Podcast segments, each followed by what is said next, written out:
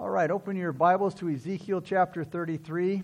Ezekiel chapter 33, and the title tonight is You Are a Watchman. You Are a Watchman. This chapter looks back into some of Ezekiel's earlier messages and ties them together with the truths that were important to Israel's understanding of God, the situation that they were in and what God wanted them to do. It's as if the Lord led his servant Ezekiel to combine these spiritual truths, making one message that so that nobody could say, "Hey, I didn't hear what the Lord said to us." Ezekiel turned the spotlight of God's word on the nation of Israel as a whole in verses 1 through 20, and the people that left uh, that were left in Judah and Jerusalem in verses 23 through 29 and the exiles in Babylon in verses 21 through 22 and 30 and 33. And then he showed them what was in their hearts and in their lives. Every Jew who ever lived in a city with walls knew what Ezekiel was talking about when he mentioned the watchmen on the wall. Because the watchmen on the walls were important to the safety of the city. Faithful watchmen kept their eyes focused out in the distance and he gave warning to the people when they saw the enemy coming. And if the watchmen were alert and faithful, the people were obedient. Lives would be saved. But if the watchmen were careless or the people weren't concerned, the city would be captured and people would die. God had called Ezekiel to be his watchman in chapter 3.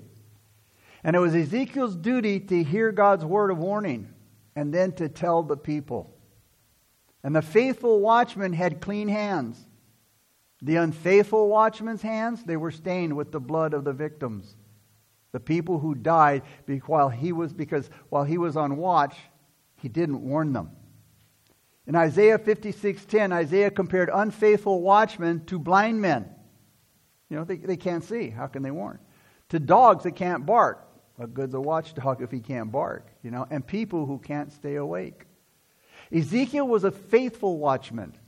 He delivered you know, God's message to the Jews in Babylon and those back in Judah, and that message was repent, turn from your sins. The word turn is used eight times in this chapter, and it describes repentance. The biblical words translated repent simply mean to change your mind. But this change of mind also involves a change of life. You know, you can't say you've truly changed your mind and have repented if there's no if it doesn't involve change in your life. They go together. If a, if a thief truly repented, that thief would go back or give back what they had stolen. Those who lied would confess that they lied and they'd ask for forgiveness. The drunkards who would get drunk and abuse, you know, alcohol, they would stop. So, chapter 33 is a turning point in the book of Ezekiel.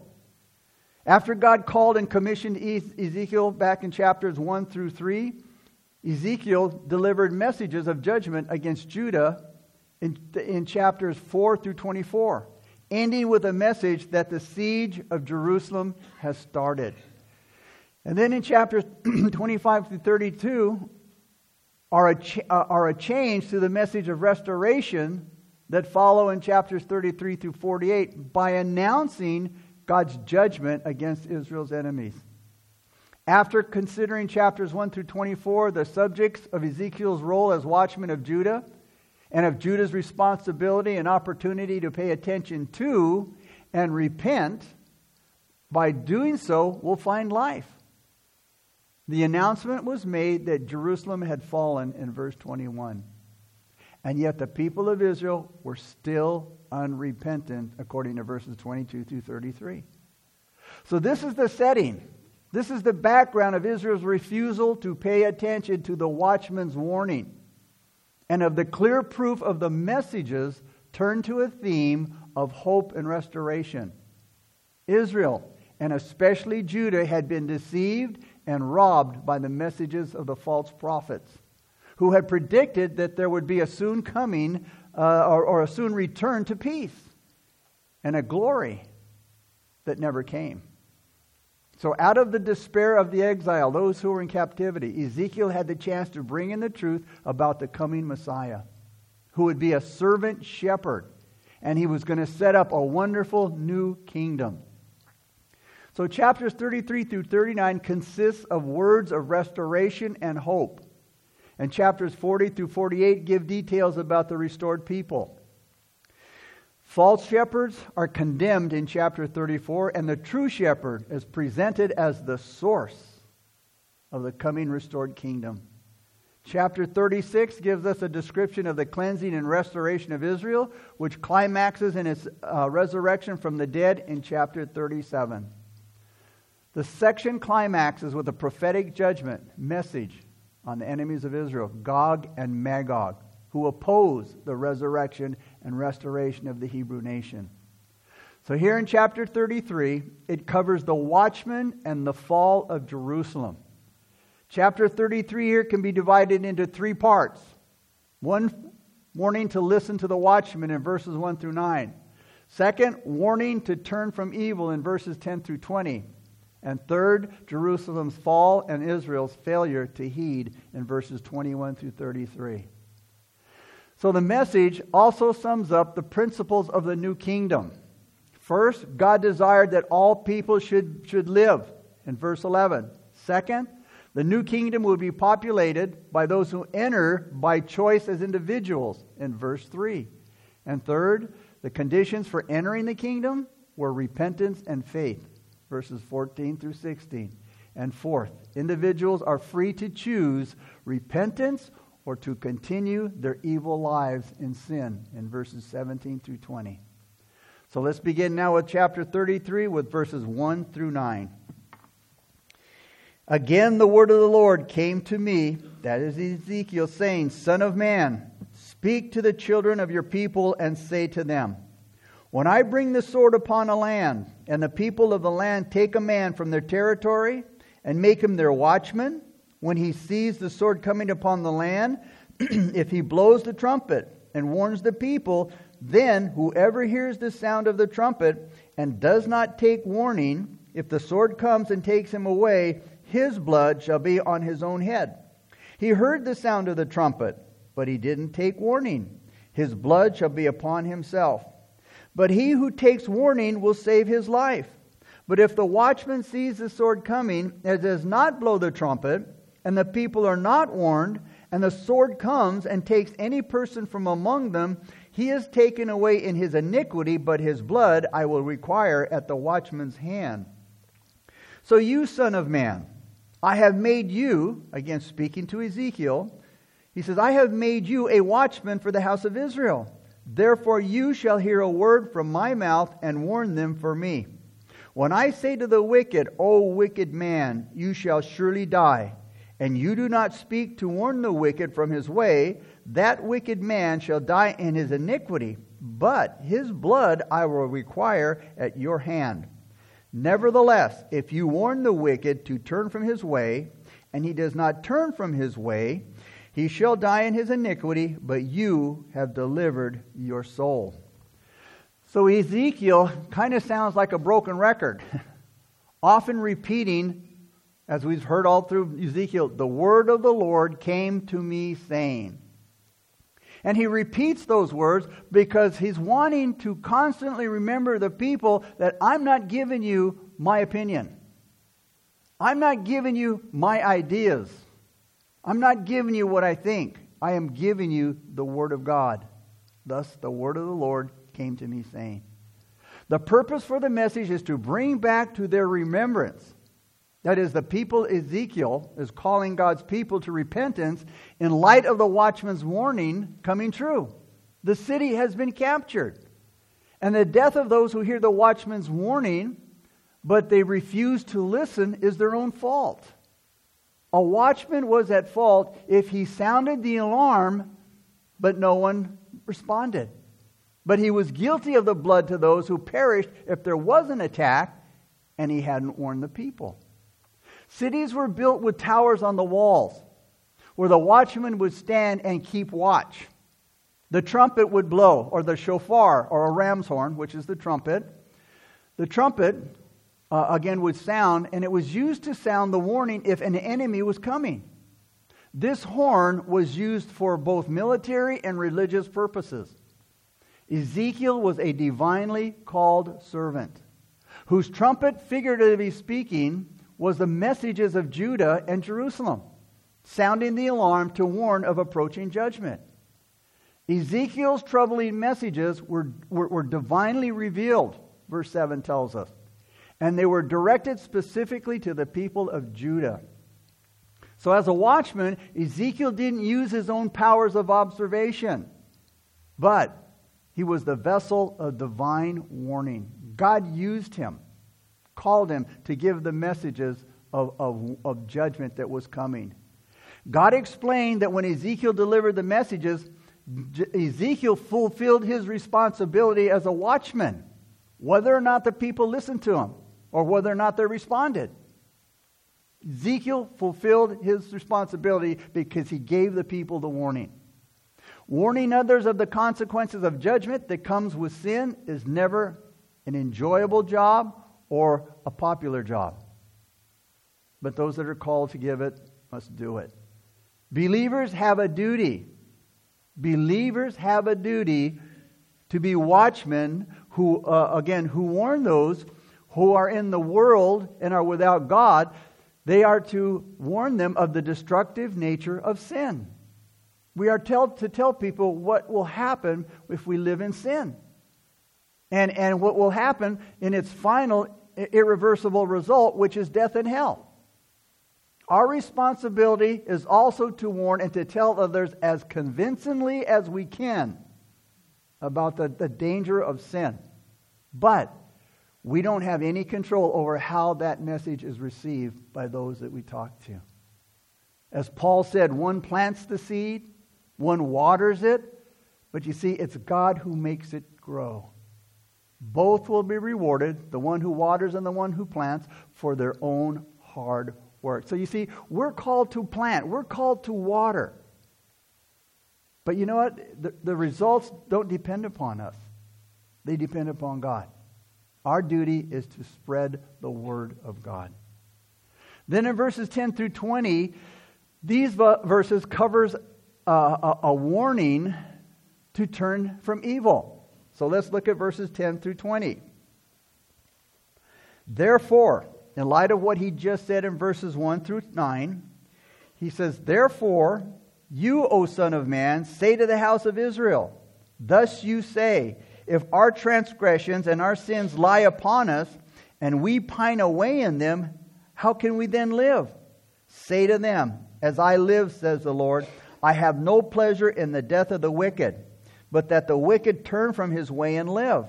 Turn, turn from your evil ways, for why should you die, O house of Israel?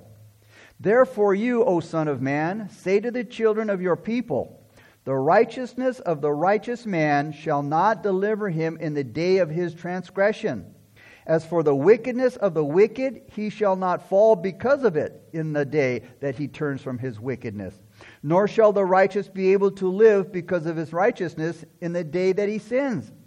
When I say to the righteous that he shall surely live, but he trusts in his own righteousness and commits iniquity, none of his righteous works shall be remembered, but because of the iniquity that he has committed, he shall die. Again, when I say to the wicked, You shall surely die, if he turns from his sin and does what is lawful and right, if the wicked restores the pledge, gives back what he has stolen, and walks in the statutes of life without committing iniquity, he shall surely live, he shall not die. None of his sins which he has committed shall be remembered against him. He has done what is lawful and right, he shall surely live. Yet the children of your people say, The way of the Lord is not fair, but is their way, but it is their way which is not fair. When the righteous turns from his righteousness and commits iniquity, he shall die because of it. But when the wicked turns from his wickedness and does what is lawful and right, he shall live because of it. Yet you say, The way of the Lord is not fair. O house of Israel, I will judge every one of you according to his own ways. Verse 10 says it like this in the New Living Translation Ezekiel, I want you to tell the house of Israel, so you have said, Our sins are heavy upon us. We pine away with guilt. How can we live? God's answer was that every individual has the chance to repent, and they're commanded to do so. He said in verse 11, Turn, turn from your evil ways. You can, it's like God is pleading with them. Why should you die? Because of sins. He says, Turn, turn from your evil ways. This was a call to repent so that they could be healed and restored. You know, in Acts chapter 17, verse 30, you know, we hear it says, God overlooked the times when people didn't know any better. That was about the things of God. But now, he commands, notice, commands everyone to turn to him and change the way they think and act. Because now we have the Word of God. Jesus Christ came and he taught the people what God was like. They heard God speak when Jesus spoke, they saw how God lived when they saw Jesus live. So now he says, Because I have given you evidence of the things of God, I command you to change your ways to change the way you think and you act. In times past, when, when you didn't know those things, he kind of, you know, overlooked it. God didn't take any pleasure in the death of the wicked, verse 30 tells us. And here he says, Why should you die? He was always careful to warn the people of judgment and to call them to repentance. The question says, when he says, Why should you die? The question says, Hey, there's no good reason for continuing to sin. There's, there's no justification for your sin. There's no reason why you, you sin. Sin is always foolish, nothing justifies it. Now, you may disguise it as, as, you know, as it, hey, it looks intelligent, but it's still sin and still doomed for hell. Ezekiel believed in man's moral freedom to choose emphasizing we each have a responsibility. We, you know, again, it emphasizes individual responsibility. You know, Ezekiel would have been shocked by even the suggestion of anything like the unconditional predestination of individuals to heaven or hell as taught by John Calvin and his followers. Now, again, this is a controversial subject, you know, eternal security. But listen carefully to what the Bible says. Again, even Ezekiel would never, again, believe in, the, in, that, that God would predestine people to hell and predestine to heaven. Think of it. That, that's not God's character, first of all. That he would, he would just automatically predestine some to heaven and some to hell. And again, as taught by John Calvin, and, and many today believe it with all of their heart. Earlier, Ezekiel has spoken about the individual's own personal responsibility before God. And he said that if a person who had been righteous turned from God, all right, listen to what the Bible is saying. He said that with a person who's been righteous and turns from God and he sins, he will surely die of the righteous person's turning from God and his resulting punishment, Ezekiel says that because of the sin he has committed, he shall die. Such a person really has been righteous and has really fallen from grace. But if he doesn't come back to God and he dies in his fallen state, he will suffer God's holy wrath and, and, and suffer eternal hell. It's always a greatly mistaken idea, but it's so widely accepted in Protestantism that once one becomes a Christian, he can't fall from grace. He can't be ever lost again. But it's really hard to understand how you can reconcile a doctrine of once in grace, always in grace, with the clear biblical teaching that we have here in Ezekiel as well as other places in the Bible. Here in verses 10 through 20, Ezekiel returns to the same emphasis. It's as if, with the Holy Spirit's guidance, Ezekiel can see a time to come when this doctrine, Calvinism, would damage the spiritual life of holiness by supporting that what men do, like repenting and believing or don't do, doesn't have any bearing on their eternal destiny. That they're elected or they're rejected before they're even born. In other words, before people are ever born, they're predestined to hell, and some are predestined to heaven. Predestined to heaven or hell through no choice of their own. Listen to 1 John 2 2. And he himself, Jesus, is the propitiation or the sacrifice for our sins, not only for ours, but also for the whole world. That alone says some that, that people are not predestined to. He died for the whole world. Hebrews 2 9. But we see Jesus, who was made a little Lord than the angels for the suffering of death, crowned with glory and honor, that he, by the grace of God, might test, taste death for everyone. John 3:16 For God so loved the world that he gave his only begotten son that whoever whoever believes should not perish but have everlasting life. Ezekiel said here, 1,000 years before this doctrine of Calvinism came around, that he righteous, that, that his righteous behavior of righteous people, notice, will not save them if they turn to sin. Here in verse 12. Just because a person is righteous or justified before God won't help him in any way if he willingly turns against God and he sins against God's word. It doesn't matter how righteous he's been in the past. None of that will save him if he willfully turns from God and sins against God's word. And then Ezekiel explains, explains even further in Ezekiel 33 13. It says, When I tell righteous people that they will live, but then they sin, expecting their past righteousness to save them, then none of their righteous acts will be remembered. I will destroy them for their sins. This seems to be the opposite of the doctrine of once in grace, always in grace which is also called the doctrine of eternal security. And then Ezekiel explains the case of the wicked person who turns from his wickedness. This person's individual destiny wasn't decided before he was born. It's decided by whether or not he turns from sin and turns to God.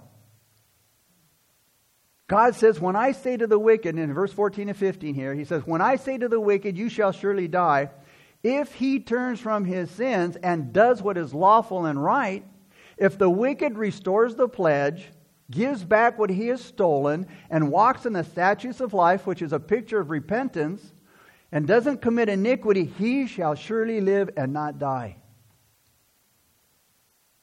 And then people were saying in verse 17, oh, the way of the Lord is not fair. Hey, they like the idea of, of claiming to be righteous and, and everything, and, and yet living in sin and still going to heaven. That you're not fair, Lord. Wait a minute. Ezekiel explains that God's ways are very fair. Each individual is being treated according to whether or not he's righteous. They're told in verse 20, O house of Israel, notice, I will judge every one of you according to his own ways. So if anyone suggests that this Old Testament teaching and the New Testament truth might have been different, we need to point out a couple of things. First of all, the New Testament follows what Ezekiel taught. We see it in Matthew 10 22, Colossians 1 23, Hebrews 3 6, and 2 Peter 1 10.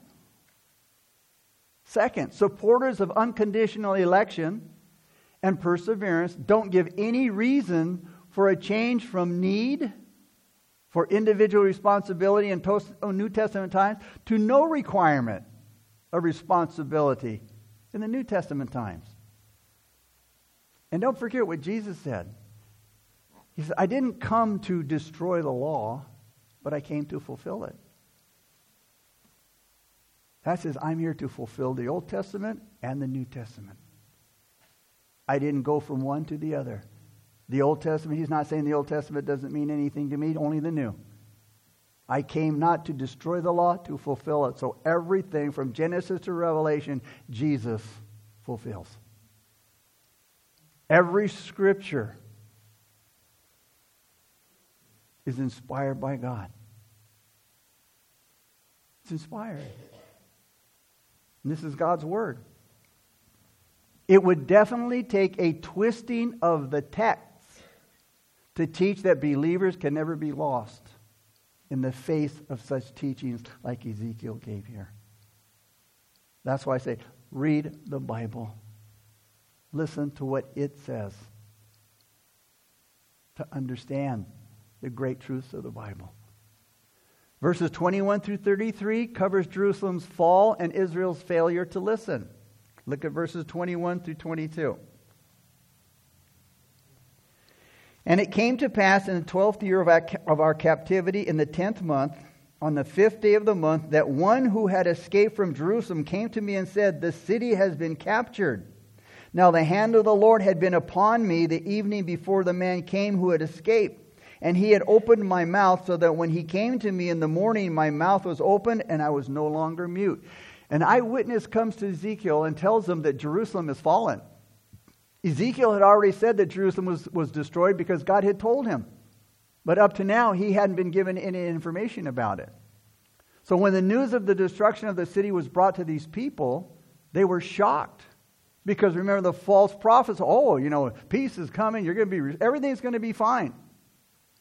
But they were shocked. They were overwhelmed with the news because they never thought that anything like this could ever happen. On the very day that this news was brought, Ezekiel's wife died, and God said to him, Remember, don't grieve for your wife. He says, I want these people to know that I have rejected their city. They think that I, that, that, that I have to have Jerusalem. They think that, that I won't destroy it. They don't believe I'll judge sin, but I will. You know, judge didn't, God didn't need Jerusalem. God doesn't need buildings and churches. A lot of people depend on churches. Remember, Jesus said, I'm going to destroy the temple. He cares about the souls of people. He said, I want these people to know that I have rejected their city. I don't have to have Jerusalem. I will destroy. He did. They didn't believe that they didn't believe that he would judge sin, but he says, I will. So he told Jeremiah, Don't weep for your wife. Let the people know at this time the city is being destroyed because of sin. The city was struck. God dealt a blow to the city. At the end of chapter 24, God announced to Ezekiel the destruction of Jerusalem, the bloody city. And from that point on, from chapters 25 through 33, he had given him a prophecy for Jerusalem.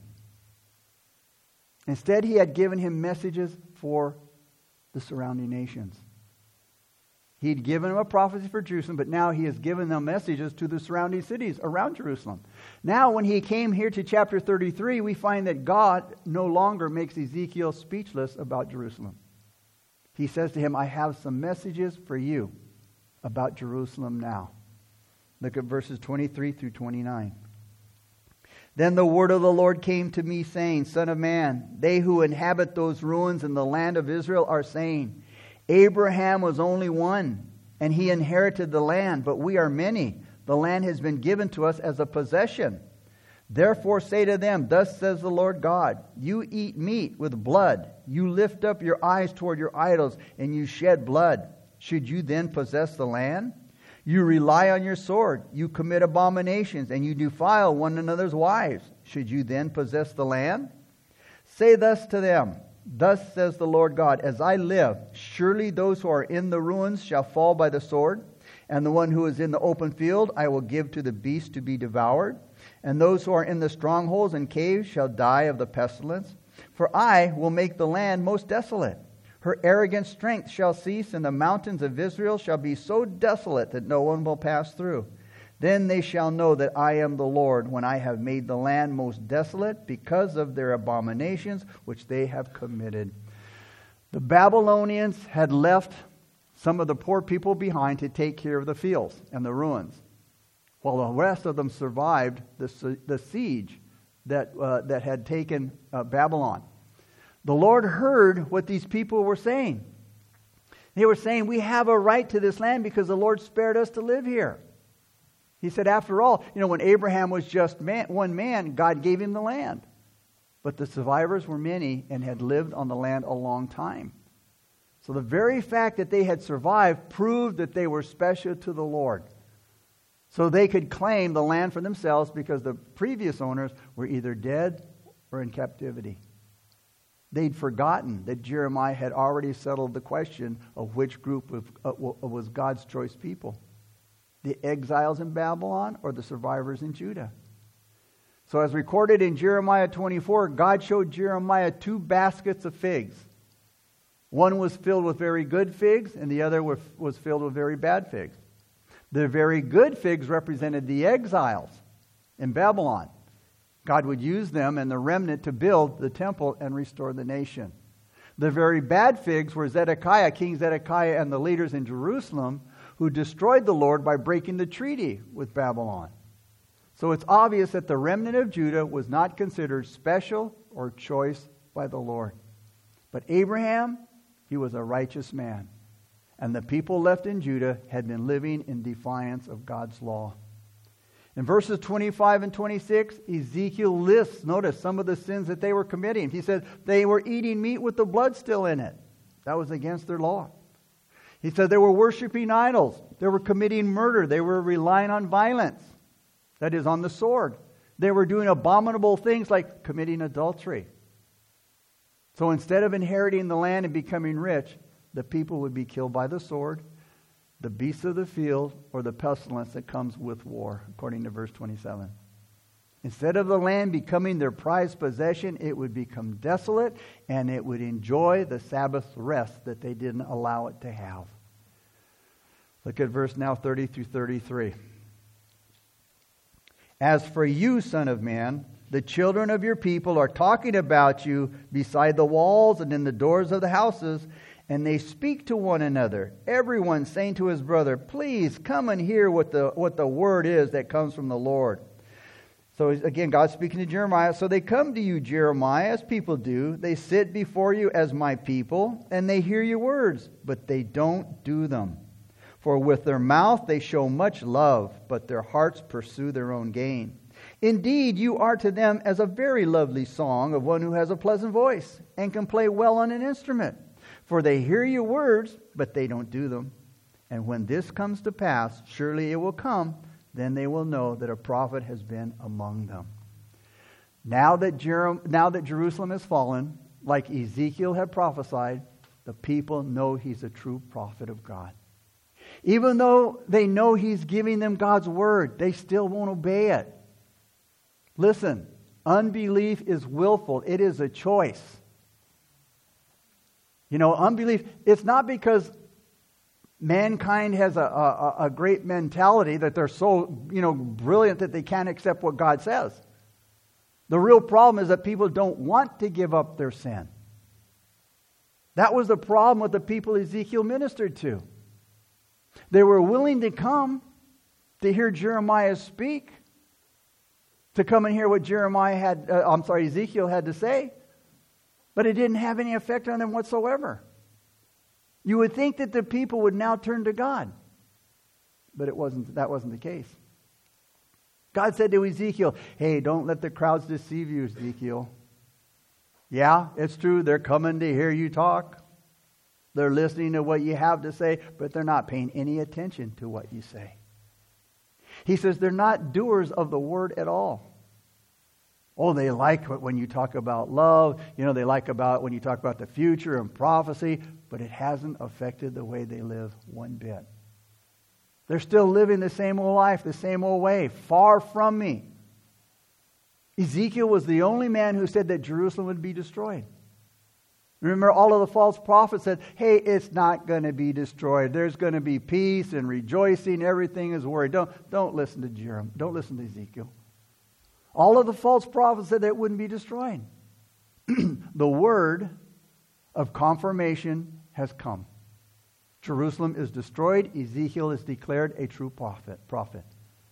But Ezekiel knew that the people who came to his house to hear him, to hear him speak, they didn't appreciate his ministry and they didn't obey what they heard.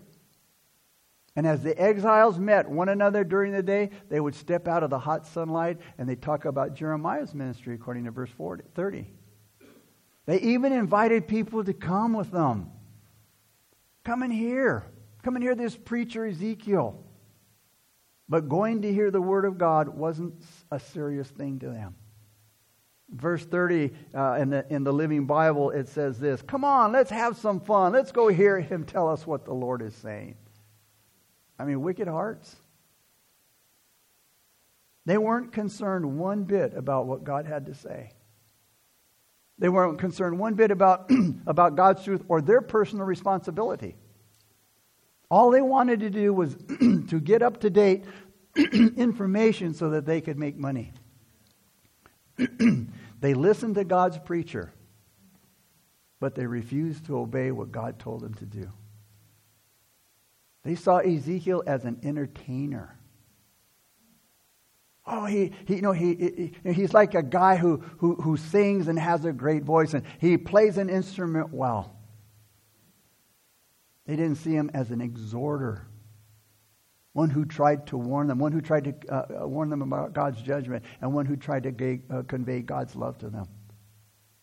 When Ezekiel got this information, think of it. You know, oh, God says, hey, Ezekiel, you know, they're, they're coming to hear you, but they're not interested in doing what they say, what you say. They're just having a great time coming and bringing people and, and don't have any plans on, you know, they're, they're far from you. Now, when Ezekiel got this information, man, it could have really bummed him out. It could have really discouraged him, and a lot of times it happens. Man, you, you, preach the gospel and you, you want to give them the God's word and you, and you do, you know, what God wants you to do, and the people just, oh, you know, that's a great piece of information, or, you know, they, they you know, instead of being enlightened, they're being entertained. They want people want to be entertained rather than enlightened. So again, Ezekiel could have been bummed out. You know, and, and, and yet, you know, the Lord added a message of faith and hope. The day would come when the fulfillment of God's prophetic word would convince careless people that a prophet had truly been among them. And this would mean personal privilege, learning the word, personal responsibility, obeying the word, and personal accountability, being judged by the word that they'd heard. In closing, believers and unbelievers today have the Word of God easily accessible to them. Conferences, retreats, seminars, literature, the internet, radio, TV, DVDs, CDs. Hey, we're going to have a lot to answer for when we stand before the Lord. As Christians, because we don't know the Word. And yet we have all of these resources at our fingertips. And for the unbeliever, he can't say, hey, well, I didn't know it. He as well had all of this accessible to him. So we'll have a lot to answer for when we stand before the Lord. The Christian for not knowing his word, and for the unbeliever for again saying that he, you know, he, he didn't know, and yet, as his responsibility, the most important thing that we should all know is God and His Word. The important thing at the judgment seat of Christ is not going to be how much Bible we studied or learned, but how much we loved and obeyed what we studied and learned. Again, a, an important passage to think about and to go, go over it you know, on your own in, in quiet time. It's you and the Lord. Father, we thank you so much for this powerful and enlightening passage, God. Lord, again, we, it, not knowing is a choice. It's a willful choice. Either I don't want to know God's word or I want to know God's word. It's not that I can't, that I don't want to. And for that, we will be judged heavily. As we're praying, and, and, and maybe you're here tonight and you don't know Jesus Christ as your Lord and Savior, but through this, this passage, this study tonight, the Holy Spirit has spoken to your heart. And you recognize that, I'm, that, that you're living without God. And no matter what good things you've done in the past. It will not help you on the day of judgment. It's what you did with the Father's Son, Jesus Christ. If God's Spirit has spoken to you and, and you, you sense the need, you recognize your need for Jesus. If you want to receive Him as your Lord and Savior, as we're praying, just lift up your hand and you can put it back down again. Anybody?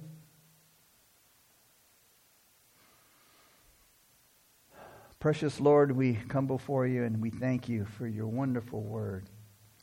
Father, we pray that we would take it seriously, Lord, and that we would be enlightened rather than entertained, God. And that, Father, we would live for you. That we would recognize, Father, we, it's, it's abiding in you, which means to remain or to continue or to stay in a, in a certain place or relationship. So it means to stay in a relationship with you. Your word says that you abide in us and we'll abide in you. So, Father, we thank you for your word. We thank you for your love and your grace. We thank you for your tender mercies, God. We thank you for saving us. We pray these things in Jesus' name. Amen. All right. Sunday morning, back in Philippians.